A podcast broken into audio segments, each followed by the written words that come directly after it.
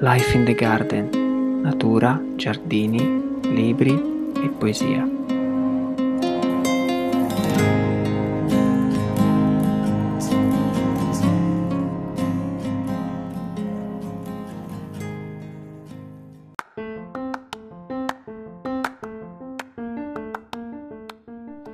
Il modo in cui insegnano il giardinaggio riguardava solo i fiori e il colore era una delle cose più importanti. Poi ho iniziato a guardare le piante, quelle che avevano il vero carattere, piante che avevano grandi capolini, piante che avevano, per esempio, questo bel colore marrone. Così, il grigio, il marrone e i toni paglierini sono diventati importanti come tutti gli altri colori in giardino. Di Pete Rudolph, tratto dal film Five Seasons, The Gardens of Pete Rudolph. Eccoci qua, bentornati a Life in the Garden. Questa sera ho il piacere di avere ben due ospiti. Uno lo conoscete di già perché è stato nostro ospite ed è Manuel Cover, giardiniere, designer, plantsman friulano, trasferito in Inghilterra nel 2017. E l'altro invece è Francesco Fedelfio, garden designer, consulente del verde, vive a Saronno, progetta giardini e terrazzi principalmente in Lombardia e Piemonte. Ciao ragazzi, grazie di essere qui con me stasera. Ciao Enrico, grazie mille dell'invito. Ciao Enrico, grazie. Sì, sono molto contento di avervi qui e volevo partire subito da Francesco e ti volevo chiedere appunto come hai iniziato e perché fai questo lavoro, che è la domanda che faccio sempre a tutti i nuovi ospiti.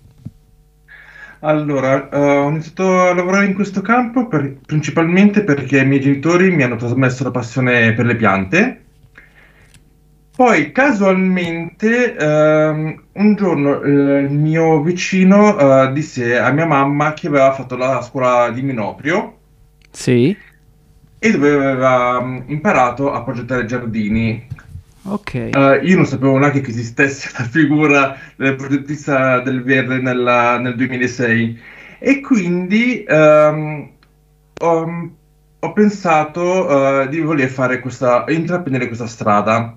Tant'è che i miei genitori volevano che facessi l'università e dopo una piccola parentesi al Politecnico di Milano ho comunque deciso di, di andare a fare Minoprio, che Sì. secondo me eh, ancora ad oggi no- non rimpiango assolutamente. E mm, ho, ho studiato proprio progettazione di giardini e come manutentore del verde. Ok, ok, quindi dal 2006 più o meno fai sto- questo, questo lavoro. Mm, Un po'- ah, un po'- un po' di più, 2006 diciamo. mi sono, si chiama, diplomato, Ok, due anni di Politecnico e poi nel 2008-2009 ho fatto Minoprio. ok, ok, ok. E dal Quindi 2009, eh, da, da Insomma, settembre, una- una bella- autunno, ho iniziato a lavorarci. Una bella esperienza, una bella esperienza.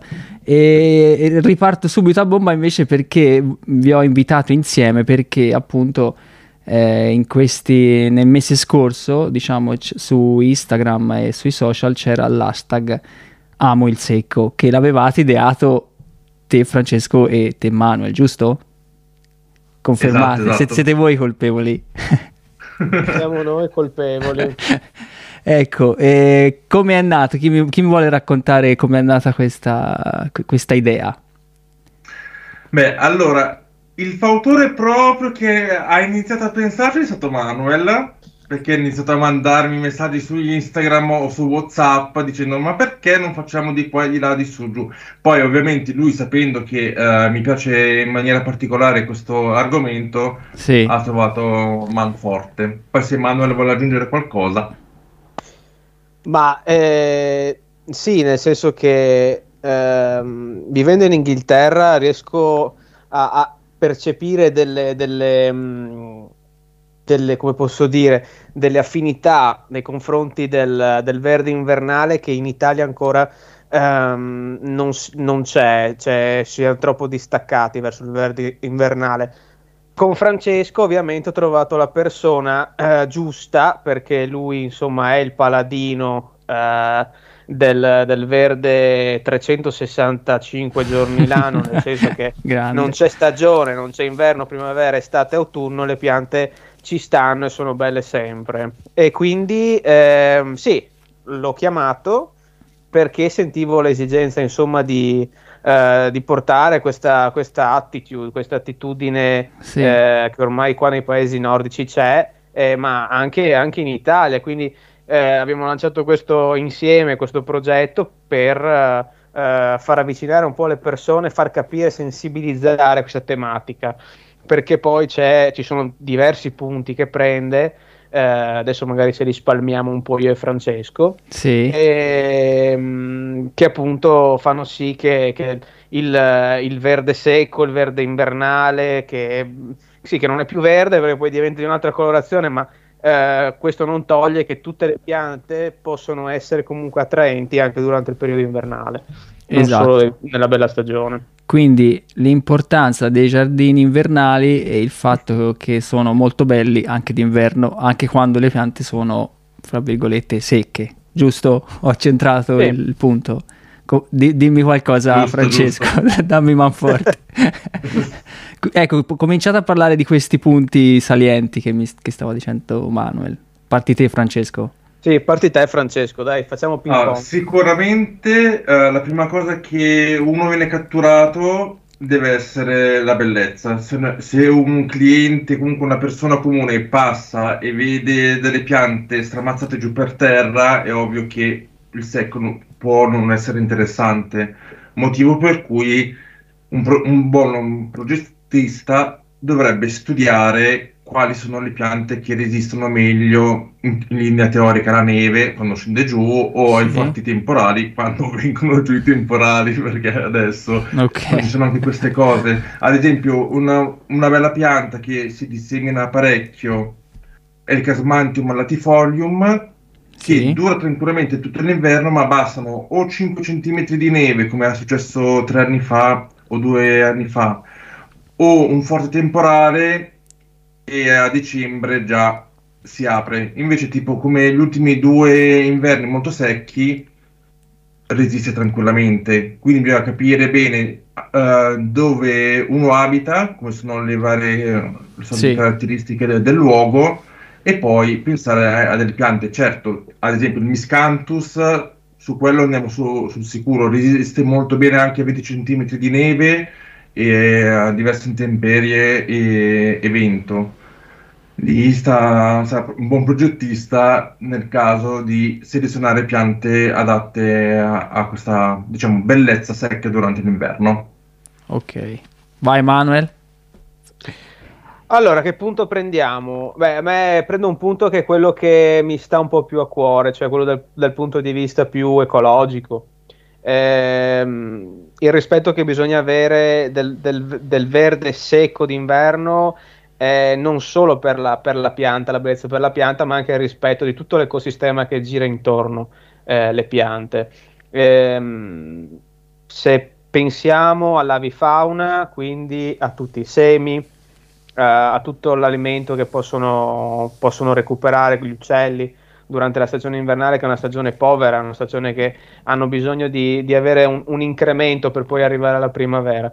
E pensiamo a tutta la, la fauna te- di terra, quindi tutti gli insetti, i lombrichi. Quindi cosa si fa? Si fa semplicemente arricchire il terreno, arrichrire il, l'ecosistema e garantire la, la, riproduzione delle specie e quindi la biodiversità, perché comunque eh, un, un, un'aiuola che viene completamente rasata al suolo, viene lasciata a terreno nudo, di microorganismi ne ha ben pochi, cioè ha, ha i, i, batteri, quelli proprio che certo. si vedono al microscopio, ma poi eh, degli animali, quelli che sono eh, molto molto utili eh, e di conseguenza si, si, crea un ciclo poi, perché ci sono i piccoli mammiferi che entrano per, per mangiare il, il lombrico, quindi si crea proprio un, uh, un sistema ecologico eh, vero e proprio all'interno di, di un'aiuola che non viene sfalciata e viene arricchito il terreno di questo. Quindi a favorirne è un po', è un po tutto il sistema. Quindi diciamo il, il fatto di, di, tenere, di mantenere almeno fino a febbraio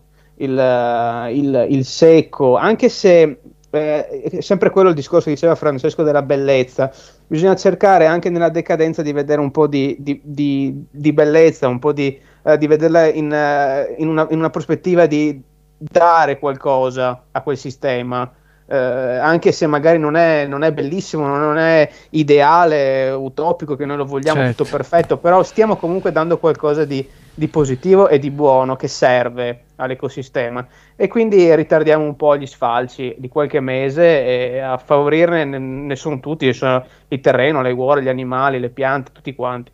Sì. Soprattutto le piante, perché poi il secco serve anche per proteggerle durante l'inverno, quindi eh, è tutto un, uh, Guarda, sono, un, meccanismo. Sono stato contento che mi, av- mi, avete in parte coinvolto, anzi avete coinvolto diverse, diversi appassionati su Instagram con, uh, con, vostro, con, questa vostra idea, anche perché eh, secondo me l- spesso le persone si risvegliano e, per il giardinaggio quando inizia a essere aprile, che comunque è primavera, che giustissimo è per carità, nel senso che anch'io la amo la primavera, però spesso invece si perde la bellezza dei giardini invernali che forse più in Italia, magari in Inghilterra c'è già, è già diverso, magari perché la passione per il giardinaggio è, è tutto l'anno secondo me. Però in Italia molto c'è questa cosa, la gente si dimentica il giardino, si risveglia il primo d'aprile e dice oh c'ho da fare qui, c'ho da fare là. E invece secondo me questa cosa che avete portato avanti voi è molto importante proprio per eh, pensare al giardino d'inverno e a vederlo anche nella bellezza un po' decadente come, come dicevate voi, ecco, quindi mm, insomma sono son contento di portare avanti questa cosa e infatti Francesco ti volevo chiedere eh, altre piante che, mm, che, possono andare bene d'inverno, che, che sono belle anche d'inverno, che potrebbero andare bene, ecco. Ah, sicuramente la Chilea millefolium, che è una nostra pianta autoctona e che mh, tende a resistere molto bene con i capolini fiorali secchi e sono molto scuri e quindi sì. può, può, andare molto bene in contrasto magari con dentro, dietro delle graminacee più chiare. Poi sì. molto simile, se uno vuole proprio andare sul sicuro, sono io, i sedum, ad esempio il matrona, quello sì. è, è probabilmente simile alla Chillea, però siamo sicuri che resiste meglio durante l'inverno. Poi tutti i capolini, ad esempio Echinacea Rudbecchia, di, di varie altezze, okay. soprattutto sulla Rudbecchia, che sono molto belle. Quindi Poi, lasciarle proprio, le, la Rudbecchia, Echinacea, lasciarle così come sono senza tagliarle. Esatto, que- soprattutto le Echinacee magari Uh, hanno tutti i semi che eh, attirano, come diceva prima Manuel, tutta, tutta l'avifauna, l'Eringium, l'Eringium più, o meno, sì. più o meno tutta la serie, uh, sono, sono, molto carini. Infatti, quando sono stato a fine inverno, a, a fine gennaio, a Wirth, nel giardino progettato da um, Udolf, sì. c'erano questi Eringium, penso alpinum, che sono molto molto grossi e sono resistiti molto bene durante l'inverno, mentre il nostro Eringium che um, va molto di moda, cioè almeno si vede spesso sì. nei giardini qua in Italia, il Planum che ha sono molto più piccoli, magari non tendono a rimanere benissimo durante l'inverno. Ok, invece... Bisogna anche studiare quali sono uh, chiama, gli steli che sorreggono meglio i capolini a volte. C'è tutto uno studio. Ecco, quindi è vero, ho visto hai fatto un viaggio in Inghilterra invidiatissimo da tutti i tuoi follower. E, e, hai visto proprio il giardino in, i giardini in pieno inverno. Quindi... Esatto. Sì, uh, all'estremo c'era quello di Pittudolfo tutto completamente secco sì. Poi invece ne ho visti altri proprio studiati, proprio, infatti loro hanno questi winter garden molto sì. famosi, tipo uno dei più, più famosi è The Bressingham Gardens. Sì, dove c'è la e... nostra Erika Vaccari. Vaccari, sì, sì, io l'ho conosciuta lì. Ah, ok, l'ha conosciuta lei. Di quel sì, giorno. Sì. E molto bello è quello di Hilliard Gardens, che si trova invece dalla, dalla, dalla parte opposta, uh, nel sud, che è forse ancora più bello. Ah sì? No, no, l'Erica non ascoltare questa parte. no, però comunque... Ho detto forse, però forse, forse. Però no, ho visto delle bellissime foto di, sia di Bressingham che, di, che, degli altri giardini che hai visto, quindi insomma, tanta roba. E, um, Manuel, te volevi aggiungere qualche specie di queste piante invernali e, qua- e qualche giardino anche se hai da suggerire? No, ma diciamo che beh, di giardini eh, qua in Inghilterra Winter sceglierne, sceglierne, sceglierne, uno, nel senso come anche da giardiniere, eh, anche i giardini che manteniamo solitamente sono talmente eh, il, il, cliente ha un'esigenza diversa di quella che solitamente si trova magari negli altri paesi, vuole proprio lasciare il secco, vuole proprio vedere la pianta particolare. Um, ci sono tantissime amamelis, amamelis intermedie che amamelis. sono bellissime. Ecco, questo volevo dire che come diceva Francesco, ad esempio il giardino di Pete Udolf, eh, Hauser Wirth è fondamentalmente un meadow, è fo- fondamentalmente un okay. prato. Quindi ci sono due tipologie di giardino, come diceva, invernale, che uno è solo di erbacee fondamentalmente, sì. e l'altro invece è una mescolanza insieme a degli mm, arbusti, piccoli alberi, cespugli che hanno delle cater- caratteristiche molto molto belle e importanti durante il periodo invernale, che è corteccia, bacca o fioritura. Quindi non è che c'è solo il secco d'inverno. È vero. C'è anche il verde, c'è anche il fiore. Eh, quindi, però, ovviamente il, il, cliente medio magari cerca la bellezza primaverile di stagione e fa fatica ad accettare di avere anche. cioè, non lo sa magari. Quindi, anche il, il progettista, quello uh, più attento, uh, propone una bellezza invernale a 360 gradi, quindi di verde e di secco alternata, che solitamente quando, almeno personalmente, quando progetto cerco sempre di avere un, la combinazione delle due perché una completa l'altra e si legano insieme e poi aprono le porte alla primavera, alla stagione. Certo, comunque te dici eh, forse anche il, il, cliente che crea il giardino eh, va seguito dal garden designer che gli, che gli, deve spiegare, o comunque dal giardiniere, che gli deve spiegare le piante poi come saranno nelle varie stagioni. Sì, sì, solitamente sì. Eh, il giardino deve essere bello sempre perché deve essere, eh, devi gustartelo tutto l'anno fondamentalmente. Ovviamente ci sono magari dei posti, dei, dei, dei, luoghi, dei punti, parlo magari di giardini molto grandi che durante l'inverno, con la, magari con la pioggia, con la brutta stagione, non sono troppo fruibili. Quindi si lavora magari in un'altra, in un'altra maniera, devono essere visti da, da lontano, quindi magari si utilizzano delle cortecce colorate, delle bacche eh, delle fioriture molto particolari con dei colori molto, molto accesi che contrastano, quindi bisogna un attimo capire. Eh, personalmente, eh, come dicevo, appunto, il, avere un, un buon compromesso tra, tra l'ornamentale mm, invernale e il secco invernale è il, è il top, insomma, per arrivare poi alla stagione primaverile. E quindi questo, insomma. Volevi aggiungere qualcosa, Francesco, di, su questo? Cioè, altri punti che sono importanti per il secco invernale che ci siamo dimenticati? Non abbiamo detto tutto? No, no, detto tutto, in Inghilterra usano molto uh, le bulbose, tipo Bucaneve, uh, gli Erantis. Certo. È vero. Oltre ai classici libori che sono ovunque, e poi anche tanti cornus, e Salix da, da ramo colorato. È vero, il, co- il Cornus, quello con... Eh, quello, no, ce ne sono tanti di Cornus. Quello arancione che c'è a Bressingham, come si chiama? Cosa? No, non vorrei dire no. Il, or, uh, il, il, il sanguigna Midwinter Fire. Ok, esatto. esatto. sì, sono, esatto, sono, sono, sono bellissimi. Eh, ovviamente devono, non è che sono, si adattano proprio a tutti i tipi di clima, eh, anche, anche quei cornus lì. Eh, L'Inghilterra è un po' a, questo clima che apparentemente cresce qualsiasi tipo di pianta di qualsiasi emisfero. Cosa, ho visto delle, delle yucche, degli eucalipti, delle cose pazzesche. Vivere senza protezione in Inghilterra, chissà come mai, però ce la fanno. Quindi, quindi sì. No, una cosa che mi ha fatto venire in mente Francesco, che appunto diceva che in Inghilterra si utilizzano tanto i bulbi, bucaneve, eccetera, eccetera. Ma mh, mm, il fatto è che i garden center o anche i vivai in Inghilterra, anche durante la stagione invernale, propongono il colore, cioè pro- fanno venire voglia al cliente di comprare.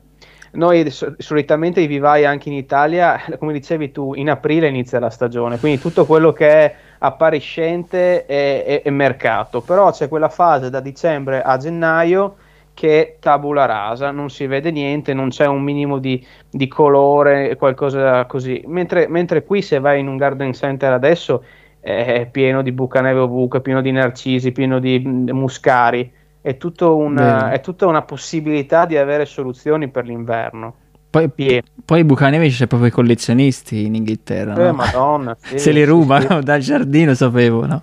Se le vanno. Sì, sì, sì, sono pazzi. Eh, e un'altra, un'altra, cosa che volevo sottolineare, dopo basta mi fermo, eh, che è bello non solo il secco invernale, è bello il secco 365 giorni l'anno, perché anche il secco delle bulbose, magari tipo l'allium a maggio, tenerlo sì, in bordura, sì, che magari si lega con altre, altre piante, con altre fioriture di, estive o, o tardo, tardo primaverili, fa eh, crea una, una, combo, una soluzione veramente particolare. Bisogna riuscire ad apprezzare, lasciare il più possibile nei giardini, nelle aiuole, mm. il secco, perché comunque non, non, è, non, è, brutto. Bisogna capire questa cosa qua, che non stona, è naturale, è naturale, sì, sì. quindi e, e, e, fa bene appunto per l'ecosistema e per tutto quanto. Una volta che vuoi tirarlo via, come io ho qua davanti, un bel vaso, mi faccio un vaso di, fiori, di infiorescenze secche le lego con qualche infiore, fiore, infiorescenza magari stagionale bella e creo una, e una, una combo secco e vivo. Mi piace il secco e il vivo, la, le due cose. Ma la risposta a questa vostra, mm, come si dice, campagna sul secco, Francesco, come è stata? Mi sembra buona la risposta sui social.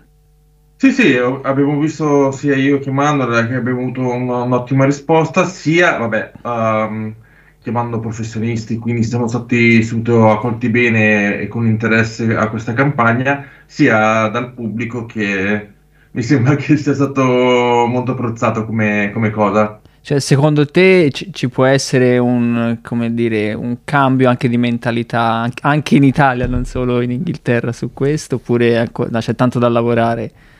Perché io vedo secondo me ne... c'è ancora tanto da lavorare, però secondo me um, facendo passare dei messaggi su Instagram, sui social, vedendo che tante persone, tanti professionisti soprattutto, parlano di un stesso argomento, allora secondo me quell'argomento uh, prende un altro valore molto più grosso che se ero magari solo io o Manuel a parlarne. Certo, no, no, assolutamente. E infatti ho visto che poi voi avete molti, un buon seguito di persone, quindi questo secondo me è influenza in maniera positiva il, chi ama la natura e il giardinaggio, secondo me, perché appunto alcune cose in Italia sono diverse dall'Inghilterra, appunto, quindi bisogna un attimo forse lavorarci di più.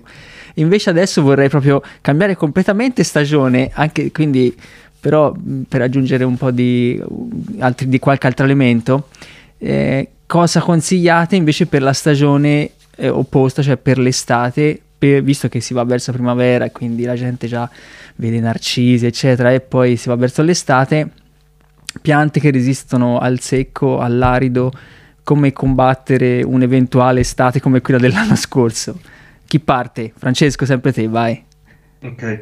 Ah, secondo me bisogna prima partire da dove uno abita, perché uh, l'Italia è stretta e lunga e andiamo dal, dalla sì. Sicilia che fa caldissimo alla, alle Alpi quindi, secondo me, la cosa migliore, soprattutto anche a livello uh, professionale, è cercare una zona arida, più o meno dove ab- abitiamo, e cercare di capire lì do- quali sono le piante che funzionano meglio. Ad esempio, nella mia zona, in teoria, una volta l'Alto Varesotto uh, era caratterizzato da una maggiore piovosità rispetto magari al basso che è vicino a Milano ma c'è proprio tantissima differenza. Negli ultimi due anni ci sono una serie di, di problemi con, con, il meteo, ma questo lo sappiamo. Però c'è una zona eh, vicino al Parco del Ticino, che è, è la brughiera di Viagaggio, dove crescono tutta una serie di piante um, con terreno uh, tendenzialmente acido, ma molto ghiaioso, quindi arido. Ad agosto lì ci sono tranquillamente 40 gradi. Ok. E quindi partendo, secondo me, a, mh, mm, poi magari tipo se uno è in Lazio andrà a studiarsi magari la Gariga o la sì, sì, mediterranea. Sì, Quindi secondo me bisogna sempre partire in che contesto siamo e poi andare piano piano a, nel dettaglio a scegliere le piante giuste. Vero. E Manuel, cosa vuoi aggiungere qualcosa? No, di, eh, Sì, è un argomento vasto, eh, eh, chiaramente. sicuramente le- le- eh, l'innalzamento delle temperature e la poco piovosità stanno portando sempre di più una desertificazione del territorio, quindi bisogna cercare di portare quelle che sono le piante del bacino mediterraneo della bassa Italia un po' più su possibile, ovviamente sempre stando con un occhio di riguardo alla posizione perché eh, la piovosità comunque c'è sempre, io vedo ad esempio io sono a Pordenone, che è una, nel, nel nord-est è una delle città con più piovosità in assoluto in Italia, e comunque le estati in- sono umide, sono calde, ma sono comunque umide, quindi bisogna stare un po' attenti perché poi si va incontro anche a, a situazioni spiacevoli per le piante. Non è che piantare una pianta mediterranea va sempre bene, bisogna sempre stare con un occhio di riguardo, però prendere appunto eh, le piante xerofite che hanno bisogno di, di pochissima acqua, eh, che possono essere anche succulente, se no erbacee eh, o cespugli, cistu, ce ne sono veramente tante. La macchia mediterranea ci dà veramente una quantità di piante eh, Vero. allucinante. Bisogna saperle spingere bene anche a livello di mercato, a livello di, pubblic- di pubblicizzarla, questa cosa qua, perché bisognerebbe iniziare a smettere magari eh, di far, far vedere alle persone, ai clienti che i giardini sono fatti di digitalis, di peonie, di rose o di piante che hanno delle esigenze pa- di idriche particolari che hanno- che- e magari spingere molto di più su- sul giardino mediterraneo e sul giardino sostenibile che, che- che vada bene insomma in questo momento che stiamo vivendo, tutto lì. Insomma, bisogna far capire questo passaggio che il giardino all'inglese, il giardino pieno di fioriture, eh, come si, insomma, come in Inghilterra c'è, ma come negli altri paesi si vuole, eh, non è, non è più fattibile, bisogna cambiare un po', un po' rotta. E le graminacee, ad esempio, ci danno una grande mano. Esatto, Quello. sì, sì. Fra l'altro io faccio veramente fatica adesso a, a capire i giardini con i prati, fra virgolette, all'inglese in piena estate, che ne so, in Sardegna oppure in Sicilia, cioè mi sembra assurdo, cioè ne- con- con- nel contesto in cui viviamo adesso noi, no? Perché in, in Italia, ecco. Quindi mh, vedo sempre molto meglio un giardino molto più, con più bi- biodiversità, con piante mediterranee, con piante che studiate, come diceva Francesco, per quella zona lì. E- però, insomma, anche questo secondo me è- rientra un po' in una mm, mentalità che poi deve essere trasmessa da chi, da chi disegna il giardino a chi lo, a chi poi lo deve, ne deve fruire, ecco. E la, e la prossima vostra campagna quale potrebbe essere, Francesco? Dovremmo pensarci No- caso. non l'avete ancora pensata? No, no, non ci avevo ancora pensato, però No. sicuramente qualcosa faremo. Ma, inve- fuori, sì. ma invece ditemi eh, un- il vostro giardino che, che non, non ancora avete visitato, ma che è, è fra i vostri sogni. Oppure... Eh, io Hauser and Wirth, che è stato Francesco, che dovevo, dovevo Ah, andare sì? con lui, ma non ci siamo trovati con le date perché ero quasi in partenza per Cuba.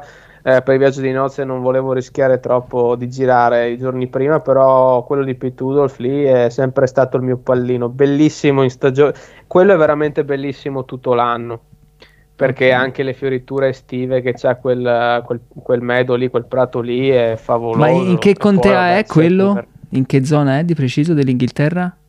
Somerset, Ah, Somerset, Somerset. sì. Ok. Sì, sì, Somerset. E, in- e invece te, Francesco, ce l'hai un giardino che sì. è quello di Beth Chatto, che non sono ancora Ah, mai stato, ma Ok. quello alla... non alla prossima perché nella- al prossimo viaggio sarò da Manuel, quindi molto sopra. Ah, ok. Però la prossima volta che andrò di nuovo a Londra o dintorni, Beth Chatto sicuramente ci sarà. Ah, mi è fatto venire in mente una cosa. Sì. Dopo concludo, che poi mi rilego al discorso del secco, dato che questa Sì, è una sì. puntata dedicata a quello. Sì? Se riusciamo, io e Francesco andiamo a visitare un giardino dove la, la capogiardiniera è praticamente un artista che utilizza le rose, gli steli delle rose per creare insomma del- delle forme eh, delle vere e proprie sculture verdi. Questo si può fare anche con il secco Uh, di certi ar- che poi okay. non è secco, sempre verde, sì, sì, sì. sembra secco, mi viene in mente i salici, i cornus. Certo. Si può vedere il giardino invernale anche come, come vera e propria arte, come trasformazione, cioè utilizzare la, la parte verde per creare vere e proprie eh, opere d'arte, quindi creare curiosità nei giardini e, e renderli più fruibili. Sto parlando anche ad esempio dei giardini pubblici perché tante volte i parchi delle città sono prati con qualche alberatura, però pensarla in quell'ottica lì di creare proprio dell'arte viva eh, porterebbe sicuramente la gente a, a visitare di più i parchi. Mi viene in mente Artesella, per esempio. Sì. Verissimo, sì, è vero. Io nel mio piccolo contributo, veramente piccolissimo, eh, mi rendo conto, però avevo messo le foglie secche perché anche quella era un'altra cosa che che a volte è surreale che vengono sempre soffiate via con questi soffiatori a 400 km orari con, sì, esatto. con, e invece magari potrebbero essere raccolte appunto e, e tenute. riutilizzo eh, esatto. Quindi insomma Beh, Fra- Francesco fa un bel riutilizzo delle piante nel terrazzo no? quelle secche Francesco? Sì esatto. Infatti tutte le foglie o tutti i rami, sto lì con molta pazienza con la cesoia, li taglio tutti e li rimetto dentro in tutte le fioriere e vasi. Ah, ok. Sì, ho visto i tuoi video infatti su, sul terrazzo. È un mini, un mini, terrazzo ma molto ben tenuto. Cioè, quante piante c'hai? C'è tantissime piante. Ho visto una rosa enorme l'altro giorno. Ma infatti ehm, in questi giorni qua che stavo tagliando, tra l'altro sto tagliando a scaglioni di settimana in settimana, perché sto notando che quando taglio ci sono tutte le coccinelle che eh, in teoria svernano nel secco, uscivano fuori. Quindi ah. infatti faccio in queste tre settimane scagliono eh, i tagli delle piante sì. e poi li, li rimetto dentro comunque nella, in tutti i vari vasi, fioriere. E una cosa molto interessante, l'ho, vista in questi giorni sull'account del Lurie Gardens di Chicago, sì. che loro stanno tenendo alcune piante, eh, erbacee perenni perché è di Ptudolf, eh, le stanno lasciando a, all'interno del giardino perché tutti i, i rami cavi sono utili comunque alla, alla biodiversità, come diceva prima Manuel. E stanno facendo, hanno selezionato tutta una serie di piante che sono adatte a rimanere gradevoli durante okay. oltre un pochino di più l'inverno e lasciarli all'interno del giardino. Ah, ok, che hanno i rami cavi, ok, in modo che possano andarci dentro esatto. insetti o sì, sì. Oh, ok, bellissima anche questa cosa. No, vabbè, non si finisce mai di scoprire. Eh, e, e poi... poi... si aprono porte e portoni dopo. Eh, sì. sì, e poi pensavo anche al, al fatto che comunque questi mezzi eh, i social che se usati bene ti danno la possibilità di conoscere cose che accadono a Chicago, appunto, che magari, cioè, mi immagino magari che 200 anni fa che appunto invece bisognava scriversi la lettera, giustamente, che era una cosa anche molto romantica e molto bella, però per comunicarsi sulle piante, per comunicare eh, le scoperte, c'era una comunicazione molto più difficile, anche molto più lenta. Adesso noi possiamo vedere come ha fatto il giardino Pete Tudolf, come, come funziona a Chicago, anche questa è una è una grande fortuna che abbiamo adesso, secondo me. E anche nel nostro campo forse è, importante, no? Quindi, insomma, sì. assolutamente vi ringrazio perché è stata una, una, bella chiacchierata e io aspetto con ansia la vostra prossima campagna e, e, vi seguo e mm, Manu ti volevo chiedere come era andato il viaggio a Cuba e ti volevo fare anche gli auguri te. E il viaggio è stato un viaggio intenso, bellissimo, una realtà unica, eh, Cuba. Ehm, bello, colorato, la gente, le piante. Eh, esatto, anche dal punto di vista naturalistico. Sì, non ero mai stato eh, in un ambiente tropicale, devo dire che proprio è, è stato veramente divertente una, un piccolo, una piccola cosa quando siamo andati, non mi ricordo in, in, che, in che, villaggio, a metà, metà, del tour, e stavano rifacendo delle siepi. Sì. E stavano facendo delle siepi con delle piante che non mi ricordo assolutamente il nome, ma che quando vado al supermercato le trovo tipo in vasetto da interni, non sai quelle con le, con le, e praticamente vedo questo filare di, di foglie rosse eh, lungo lì, grazie. Tutte le piante, bello vedere tutte le piante che solitamente Sì. sono da interni, lì Sì, sono, sì, eh, sono a, alla- proprio allo stato naturale. Fantastico. Il prossimo hashtag è amo il tropicale. Amo il tropicale, sì. Ecco, però- io sempre invece per le piante d'interno ho sempre sì, non vado molto d'accordo, non vado molto d'accordo. Devo dire la verità, anch'io c'ho adesso dietro di me non lo vedete perché è sfocato lo, lo sfondo, ma ho un ficus enorme che mi hanno lasciato in eredità un ragazzo che poi è andato via. E, mm, insomma, è molto bello, però faccio fatica a volte a gestirlo, soprattutto in casa. eh. Però no, eh, devo dire quando d'inverno fanno anche compagnia le, le piante d'interno, però non- anche io ho un rapporto un po' di odi e tamo. Ecco, te Francesco invece le, le ami le piante d'interno? Eh, anch'io uguale. Allora, Ho giusto eh, due piante, poi ho comprato ultimamente un potos perché mi mi Ok. serviva.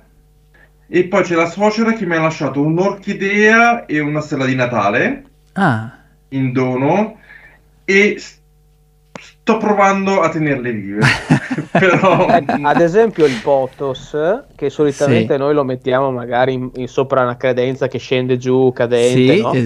A esatto. Cuba era un, un tappezzante incredibile, cioè tutto Sì? il sottobosco di Ah, foresta era tappezzato di Fantastico. potos. Era una Fantastico. cosa... Quello riesco a farlo sopravvivere. una. Ma quello tutti Cosa penso. incredibile. Fantastico, quindi c'erano- c'era la foresta e sotto la foresta era... Sì, in alcune zone, magari sì, vicino sì, un po' sì. zone un po' più umide, lì comunque è sempre... Lì era stagione invernale a febbraio, eh, quindi c'era secco, tanto secco e tanto caldo, eh, simile a ma un'estate nostra per dire. Eh, però in eh, stagione delle piogge, quando è umido, è caldo e umido, è perfetto per quelle piante lì.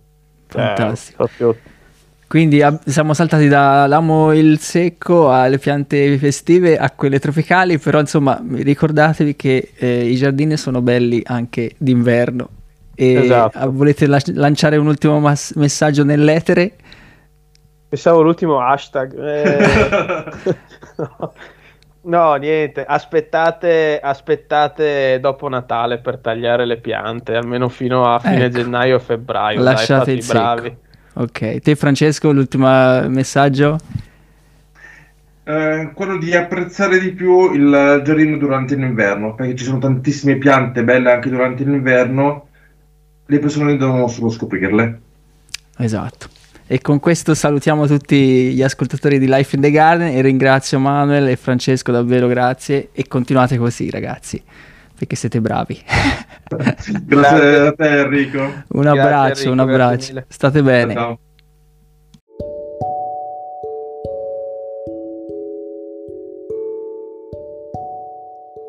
Chi cerca di possedere un fiore vede la sua bellezza appassire, ma chi lo ammira in un campo lo porterà sempre con sé, perché il fiore si fonderà con il pomeriggio, con il tramonto, con l'odore di terra bagnata e con le nuvole all'orizzonte.